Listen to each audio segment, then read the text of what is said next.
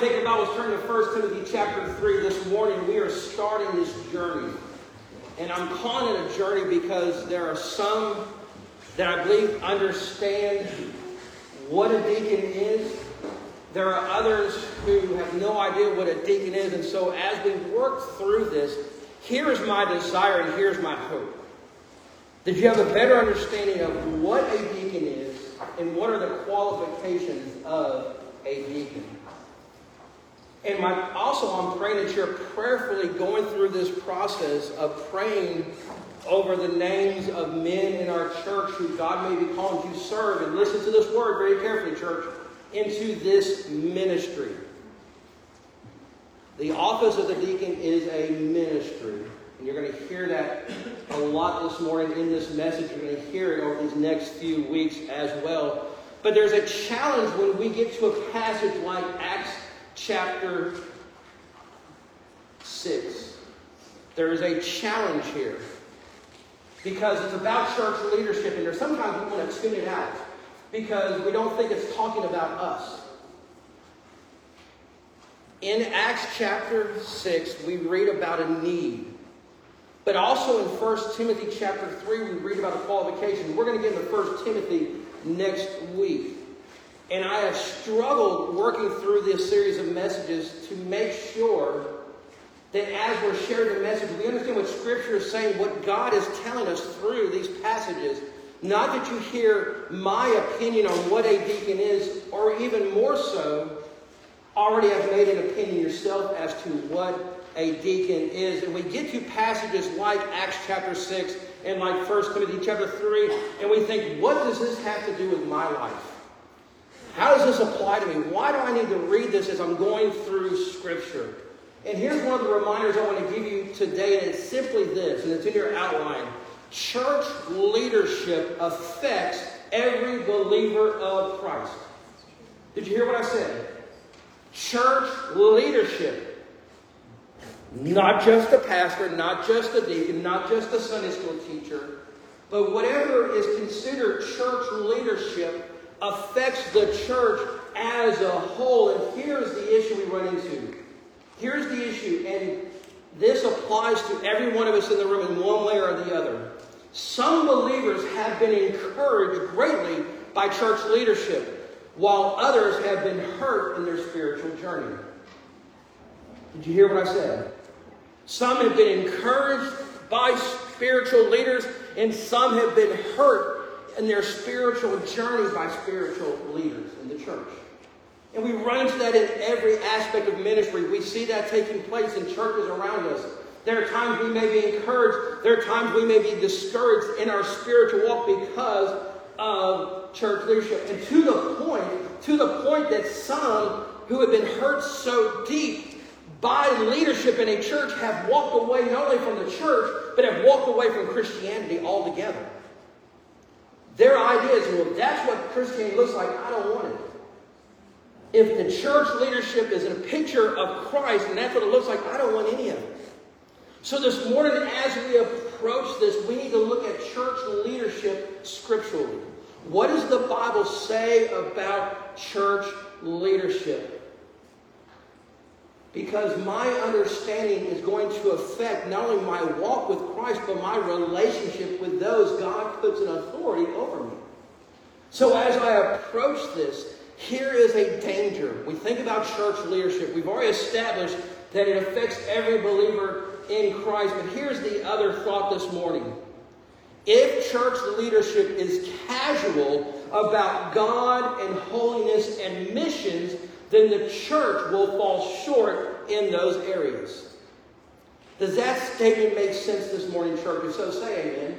amen. I want to make sure we're on the same page this morning. If we're casual about God, we're casual about holiness, we're casual about mission, and listen, we could put a ton more words into that statement this morning. But if we're casual about any aspect of God and His leading and His desire for the church, if we are casual about those things, we will fall short of the mission that God has for us. And because we fall short, because we fall short, there are going to be people going to hell because we haven't shared the gospel with them. We haven't invited them to church. We haven't encouraged them to have a relationship with Jesus Christ. And if we're not doing it, then how will some ever hear about the gospel of Jesus Christ?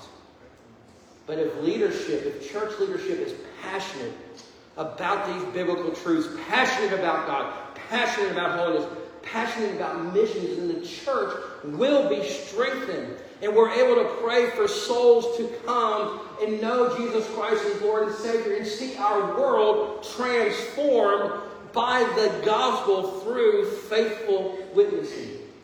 And that is what's before us this morning. So, no matter what you think or how you feel about serving in the body of Christ, church leadership matters.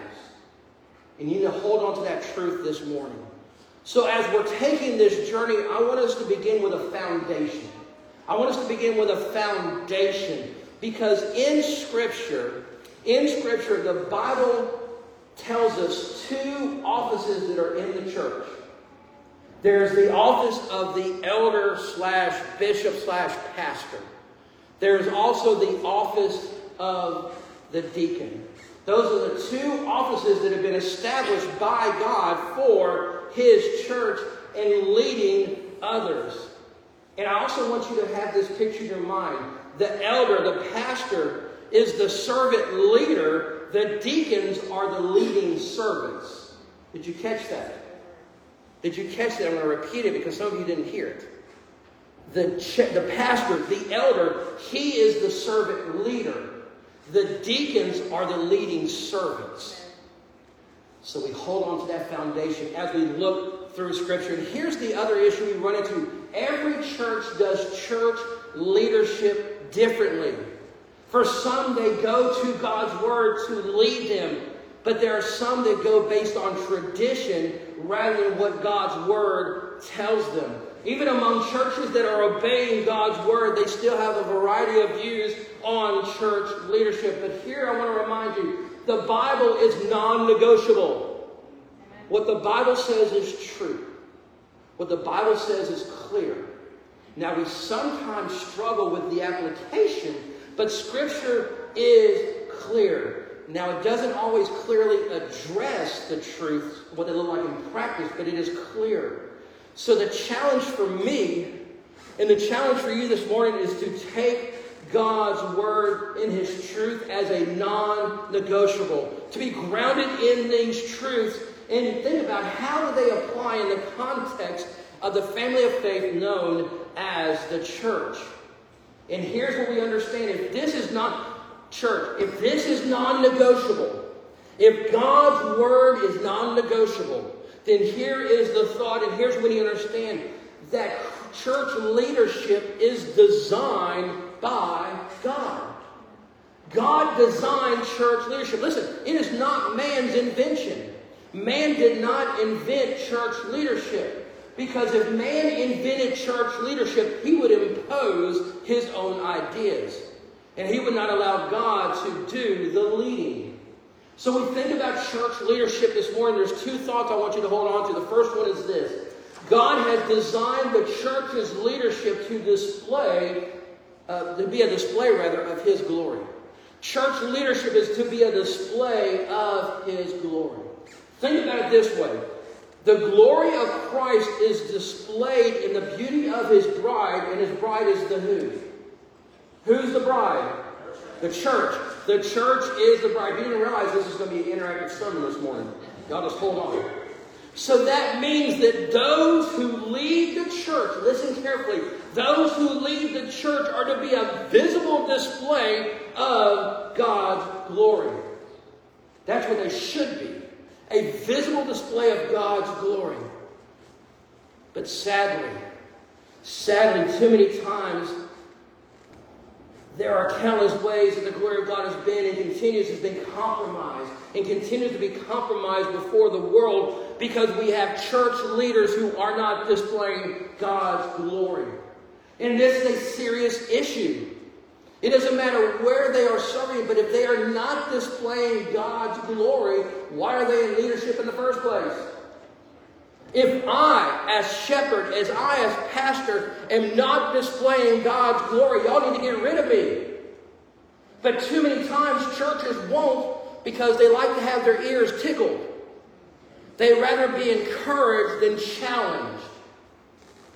But we let that trickle down among church leadership as a whole. So we remember and remember the seriousness of this is that church leadership is to display the glory of his of the his glory. Here's the other thought this morning. God has also designed church leadership to be dependent on his gospel. I have to be dependent on what God's word tells me, but specifically the gospel of Jesus Christ. Because as a believer in Jesus Christ, what is my mission? What is my goal? What should be my desire? To share the good news with other people. But if I'm not displaying His glory, how am I going to share the good news? If I'm not displaying His glory, how can I be dependent on His gospel? And here's the other reminder, and I'm, as, I'm, as I'm working through this over the last number of weeks, I've been reminded as I think about those who have gone before us. Think about Paul. Paul couldn't do anything without being dependent on the gospel of Jesus Christ. There's no way Paul changes our world without being dependent on the gospel of Jesus Christ. Yes, there are qualifications. Yes, there are roles and responsibilities but these are all made possible by Jesus Christ living in that individual and working in them and through them to display the glory of Christ because they are a living example of his glory. And it all comes to this Jesus is our leader. And the people are qualified to lead only insofar as he is living and working in them. If Jesus is not working in me, how can I proclaim the gospel? If Jesus isn't working in me, how can I be a reflection of Him in a world that is lost? And the same goes for every aspect of church leadership. But remember, this morning we're specifically talking about the office of the deacon. But it also goes for the office of the pastor. But I think there's a trickle down effect for anybody in leadership. If you serve on a committee, you should be displaying the glory of Christ. Amen? If you're working with children, you should display the glory of Christ. Amen? If you sing in the choir, you should display the glory of Christ. Amen? All right, we're on the same page. Hallelujah. Because this is so important, I don't want us to get lost in this idea that, well, I already know what these positions do because I've already made my own opinion. The problem is, too many of us have made a decision on church leadership that is contrary to God's Word. We look at the world around us and what leadership looks like. And if we're honest, leadership in the world looks horrible. Can you imagine what world leadership would look like if it trickled into the church? I don't know about you, but that would give me nightmares. If the church tried to operate like the world does. Here's the difference. We're not the world. We live in the world, we're not be of the world. So I go back to foundation. The foundation is found in Scripture. The foundation is in God's Word when it comes to church leadership. So as we're thinking about the office of the deacon this morning, in answering the question, why do we need deacons? I want to share with you this morning what I believe are four responsibilities of deacons. I believe there are four responsibilities of deacons to tell us why we need deacons. And it starts in Acts chapter 6, verses 1 through 6. Now, in those days, when the number of disciples was multiplying, there arose a complaint against the Hebrews by the Hellenists because their widows were neglected in the daily distribution. Then the twelve summoned the multitude of disciples and said, It is not desirable that we should leave the word of God and serve tables. Therefore, brethren, seek out from among you seven men of good reputation, full of the Holy Spirit and wisdom, whom we may appoint over this business. But we will give ourselves continually to prayer and to the ministry of the word. And this saying pleased the whole multitude. And they chose Stephen, a man full of faith in the Holy Spirit, Philip, Prochorus, Nicanor, Timon, Parmenas, and Nicholas, the proselyte of uh, Antioch. And when they sat before the apostles, and when they prayed, they laid hands on them. I want to stop there. We'll get to verse 7 in a moment. But I want you to see there arose a need. There arose a need there. And here's the first responsibility of a deacon, I believe to meet needs according to the Word. To meet needs according to the Word. This is their spirit specific role, rather, of spiritual service to meet needs. Now, when we read Acts 6 1 through 6, we see that the deacon's ministry arises from a specific circumstance. Notice that in Scripture, there is a specific circumstance that comes up as to why these men are needed. Go back to Scripture. You see it in verse 1. Now, in those days, the numbers of the disciples were multiplying, and there rose a complaint against the Hebrews by the Hellenists because their widows were neglected of the daily distribution. Here's the picture we have Hebrews that are born Hebrew. That's who the Hebrews are in Scripture. The Hellenists were Greek speaking Hebrew Jews who had gone to the faith, but they weren't born into the faith. Does that make sense? They converted into Judaism. So you have those who are already Jews who were born into it and those who have converted to it. And here's the issue. Everybody's watching, and this group is being cared about, but this group's being neglected. That is the complaint that we see in verse 1. So the deacon ministry arose from a specific circumstance. Listen, the church was growing, and they're sharing their resources with one another. But there was a specific need to lead to these servants being asked to come forward. Different needs call for different leaders. And I think that explains and helps us understand the responsibility that is spelled out for deacons in the New Testament. So we see that they were meeting needs according to the word. That is the first responsibility of a deacon we see in this scripture. The second responsibility was to support the ministry of the word. That is the second responsibility to support the ministry of the word. Now we see this in verse 2. In verse 2, then the twelve summoned the multitude of the disciples and said, It is not desirable that we should leave the word of God and serve tables. The issue was that the widows were being overlooked. Now, we also have to take into account, we have to take into account that the church has grown. The church has grown, and at one point we've read that 3,000 have come to the faith. 12 apostles trying to take care of 3,000 individuals would be a difficult challenge. And that's why this need arose, because they weren't able to spend time in prayer and studying the Word and be able to help 3,000 people. So that's why we see this need, and that's why when we read in Scripture, the apostles, these 12 men, share what needs to be done. They share the need, but we see that the church as a whole was in agreement.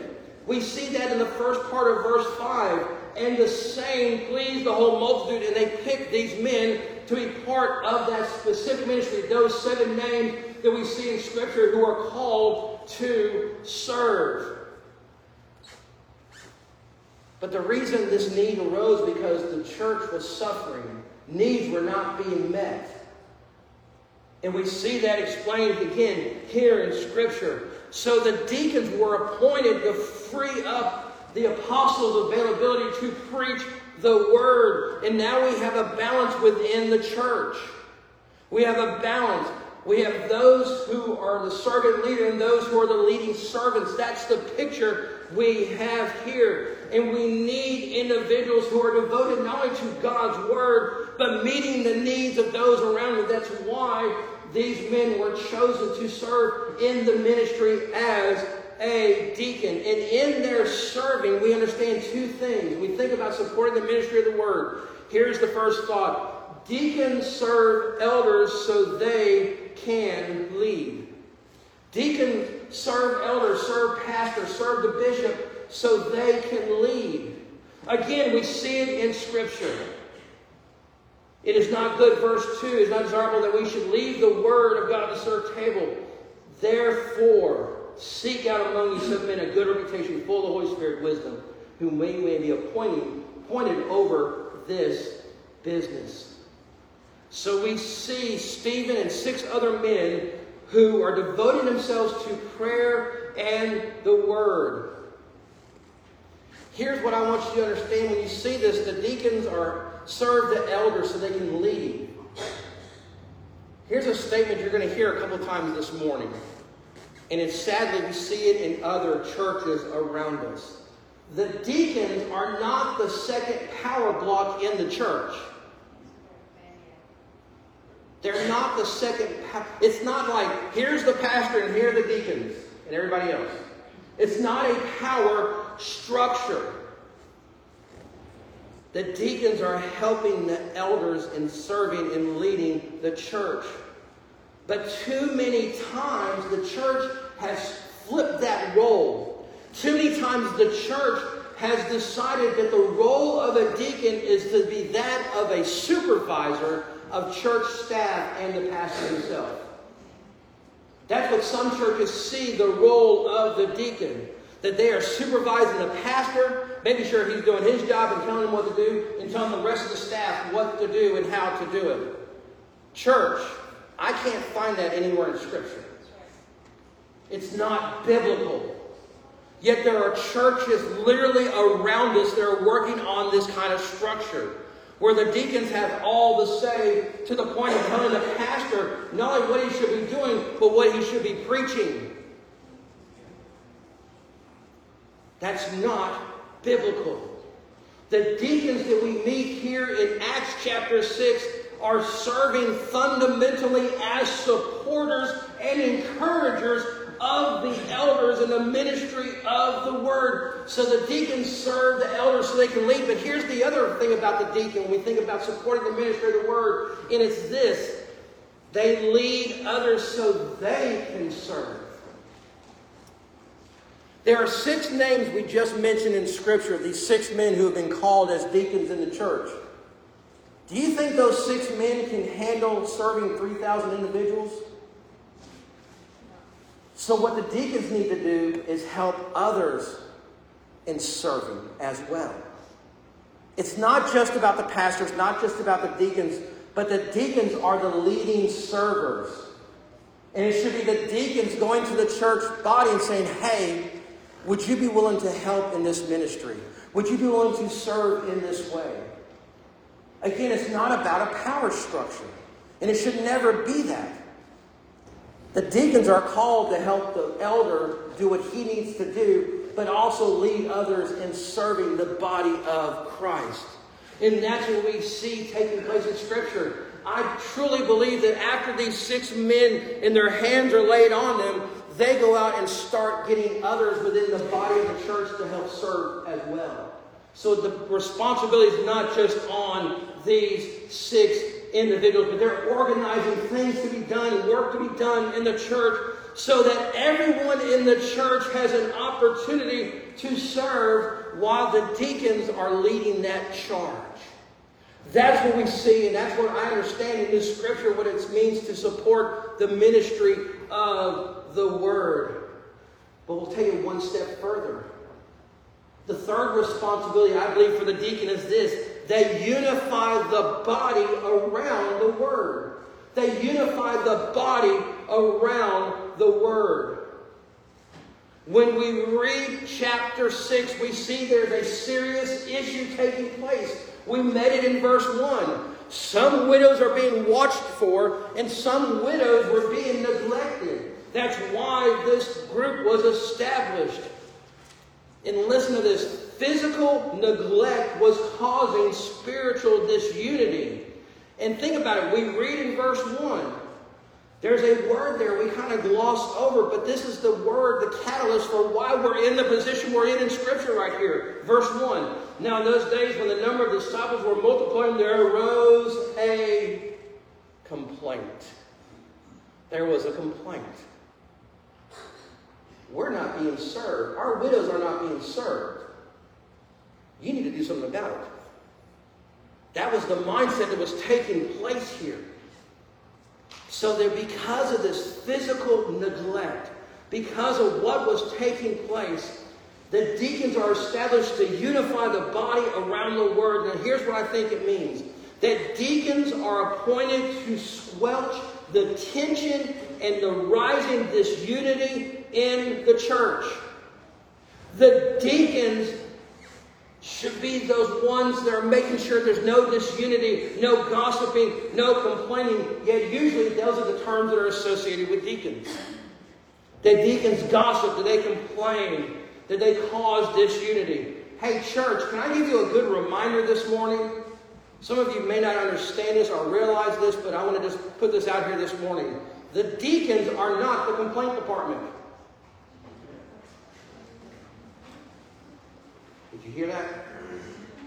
The deacons are not the complaint department. Yes, you go to the deacons when you have concerns. Yes, you go to the deacons when you have concerns. But they are not the complaint department. The deacons, according to Scripture, are called and are, des- are designed, that also designed to labor to promote unity in the church. That is the purpose of the deacon to bring unity and order to the church.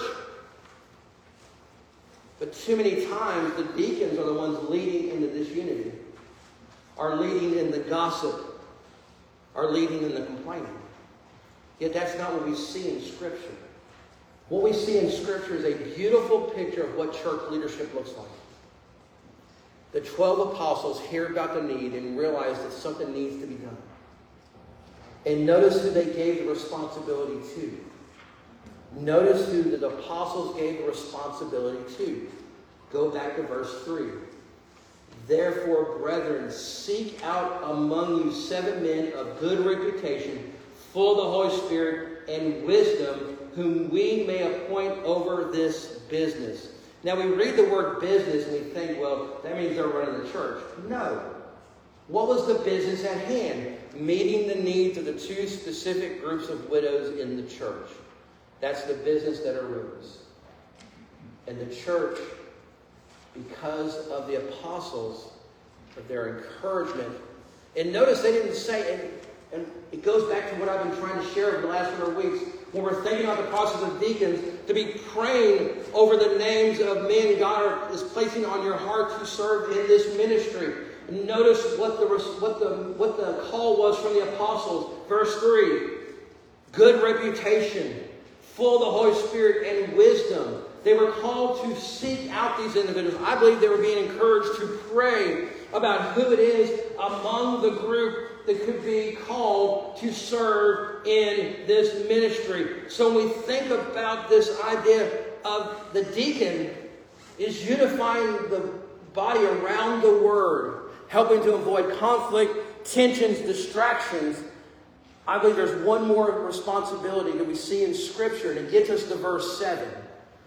The fourth responsibility of the deacon, I believe, is this to help maintain a healthy balance between inreach and outreach. Look at verse 7 in Acts chapter 6. Then the word of God spread and the number of disciples multiplied greatly in Jerusalem, and a great many of the priests were obedient to the faith. The word in verse 7 is important here. Once these men had been selected, prayed over, Scripture says in verse 6 they laid hands on them and prayed over them. Notice what happens next the Word of God spread. And people came to know who the Father was through the Son, through the preaching and teaching of the Word. What I believe took place is this, and I believe is important, and it is implied that once these deacons were selected, once these deacons became part of that office, they began sharing the ministry with the apostles and meeting the needs, and the church is growing. And the church is growing in part to a shared approach. It's not all about the deacons serving, and it's not all about the pastor being the leading servant, but the church was functioning now at a greater capacity because they had those leading the church. And I believe it was also growing because there was an evangelistic zeal taking place in not only the apostles, but the deacons. We turn over to Acts chapter 8. We read about one of these deacons, Philip, who has an encounter with an individual from another country who is sitting in a chariot reading God's word and has no concept of what he's reading. He doesn't understand. And through the Holy Spirit, Philip ends up next to this man and says, Hey, do you understand what you're reading? And the guy goes, No, I don't have a clue. And we look at Acts chapter 8, verse 35, and it simply says this Then Philip opened his mouth and beginning at the scripture, preached Jesus to him. It wasn't the pastor doing it, it was the deacon preaching and proclaiming the word to this lost individual, sharing the responsibility of proclaiming the word of God. In Acts chapter 6, why do we have deacons? Here it is. I believe that the deacons' ministry are ministering to the needs of the church. That's called inreach. When the deacons are ministering to the needs of the individuals who are part of the body of Christ, that is in reach. When they call that member who's struggling with some things, when they make that visit to a member who's just had surgery, that is in reach. And I believe that is an important part of the deacon ministry. But in Acts chapter 6, we see the in reach. We see that taking place in verses 1 through 6. But then we get to verse 7. And we see deacons sharing the gospel regularly with people in the community. This is called outreach or evangelism. That's what we see deacons doing in Acts chapter 6. And that's why we need deacons. We need deacons to help in the ministry of the church, to help in the inreach, to help in the outreach, the deacons, along with the apostles, continue to hold high the name of Jesus, and we're practicing and championing his name by sharing the good news in others. We live in a day, we live in a time where the world is turning against the church. We live in a world where people don't care about what the church has or what the church is trying to proclaim and share. But if the body of Christ was in harmony, was in harmony. Does everybody, does anybody, is, I'm getting wound up and I got to slow down, sorry. Does everybody understand what harmony is? Harmony is when those three chords are played and they sound together. Harmony takes place when everything is working the way it's supposed to. In an orchestra setting, it'd be the violin playing the right pitch, the trumpet playing the right pitch, the trombone playing the right pitch, all at the same time.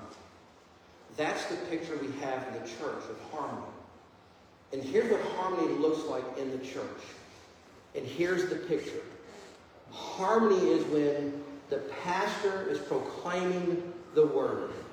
That's the first part of the harmony. The pastor is proclaiming the word, the truth of God's word. The deacons are ministering and serving the flock. Now that's two chords there. But we need a third chord to make that sound complete. That's where you come in as the body of Christ.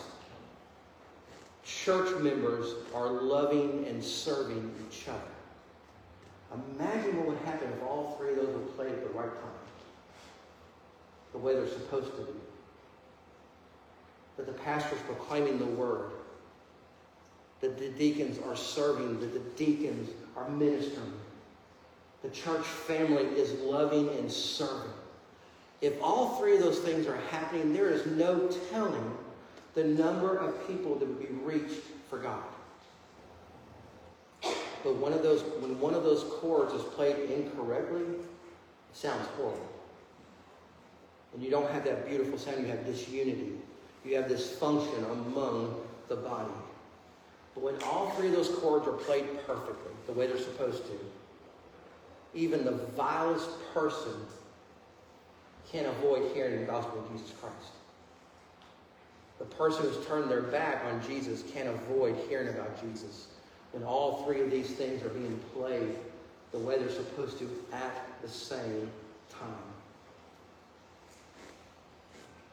Yes, the deacons are the formal servants of the church, but they're not the rulers. They're not a board of directors. The deacons are called to serve the needs of the church by serving. Scripture says they were waiting on tables. That's the word it uses here. But they cannot do it alone. Deacons can't do that ministry by themselves. Deacons have many responsibilities. Deacons may call, though, others to help serve them. A deacon may say, Hey, I want to go make some visits. Would you mind going with me? It'd be real quick for the church to say, Well, that's not my job. If you're a believer in Jesus Christ, yes, it is your job. You are called to share the gospel. And if the deacon is encouraging to go with them, that means the deacon is leading by serving and wants you to be a part of that same ministry and helping and leading by serving. That's why we need deacons to help fulfill the complete ministry of the church. But I bring it back to you this morning. I bring it back to you because, yes, we're talking about the office of the deacon and why we need them. And I know what, and I told you at the beginning of the message, I told you this statement. Church leadership doesn't have anything to do with me. God's not calling me to be a preacher. He's not calling me to be a deacon. Why do I need to pay attention? Why do I need to listen about this? Why do I need to be concerned about this? I think it all comes back to this thought. Jesus tells us that the world will know that we are his disciples. And if we're his disciples, here's the call for every one of us for the pastor, for the deacon, for the church member. And it's found over in John 13, verse 35. By this, all will know that you are my disciples if you have love for one another. That's what it boils down to this morning. Do you have love for one another? You don't have to be a deacon to serve. You don't have to be a pastor to serve. If you're a disciple, you are called to love one another. If we're called to love, that means we have a desire to serve one another. But we have the pastor and the deacon to help us know how to serve, know and set that example for me and for you. So the question I have this morning is Are we loving one another? As pastor, am I loving one another? As deacons, are they loving one another? As the body of Christ, are you loving one another? Because it requires Jesus to mold us into what He has called us to do and doing what He has called us to do. By molding us to what He wants to be and what to do. He wants me to be His child, be His disciple, He's calling me to go and tell. And that call is for every one of us, not just for the deacon, not just for the pastor. It starts with this thought of, am I, as a member, as a believer in Jesus Christ, am I willing to let the Father have His own way with me? To mold me and shape me and use me. Doesn't matter if you're a pastor, a deacon, or a church member.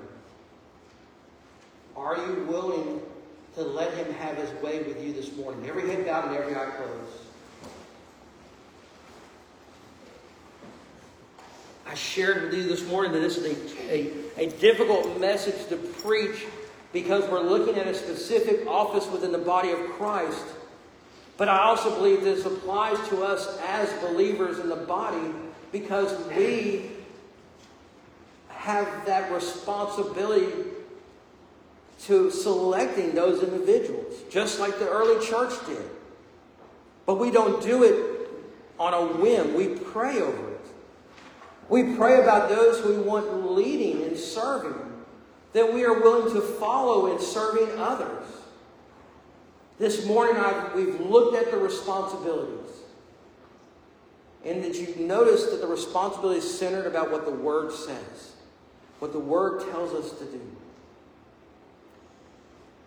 But the responsibility isn't just for the elder, it's not just for the deacon, but I believe it's for everyone who calls on the Lord Savior and has made that decision and said yes to Him. because you understood what it meant to let the Father have his way with you, to allow him to mold you and shape you. This morning, I don't know where you are in your walk. I don't know if you even have a walk with him this morning. But there are some who are struggling because you're not letting the Father have his way with you. You are fighting him in every decision. There are some who are fighting and don't know you're fighting because you've never said yes to him. But there are many in this room who know Jesus is Lord and Savior, but you're fighting right now. Because you're not allowing him to lead your life, not allowing him to lead in the decisions that you are making or going to make. This morning, as I look at this passage, it applies to every one of us. Because we are that body. We are the ones watching those who lead us in service. And are they displaying the glory of Christ? The better question is are you displaying the glory of Christ as a church member? Am I displaying the glory of Christ as a church member? I can't display his glory until I give it all to him. And I love the words in the first verse of the hymn we're fixing to sing. And it's taken from Jeremiah, where he molds us and he shapes us. Are you allowing that this morning? In a moment, we're going to stand and sing this familiar hymn. Are you allowing the Father to mold you in such a way that you glorify Him? Or are you fighting Him this morning? Are you struggling with who God may be placing on your heart to submit in a few weeks as a potential person to be part of this deacon ministry? Are you praying over this? Are you seeking God's will? If you don't allow Him to mold you and shape you, you're trying to make a decision on your own. Whatever you're dealing with, whatever the struggle is, in a moment when we stand and sing, do business with God. Don't fight him as he's molding you and fight him as he's shaping you. God's truth is non negotiable. He loved you enough to send his son to die for your sins. He loved you enough not only to do that, but to establish what leadership looks like in the church. If you're going to fight him and follow him, you're going to fight him on church leadership as well. But in a moment, as we stand and sing, do business with God. Father, as we come to this moment, this time of response, this time of invitation, we pray for your will be done because honestly, that's all we can pray right now. We think of church leadership this morning. But it starts with us having a relationship with you. So, Father, mold us and shape us. We pray this in your Son's name. Amen. Let's stand.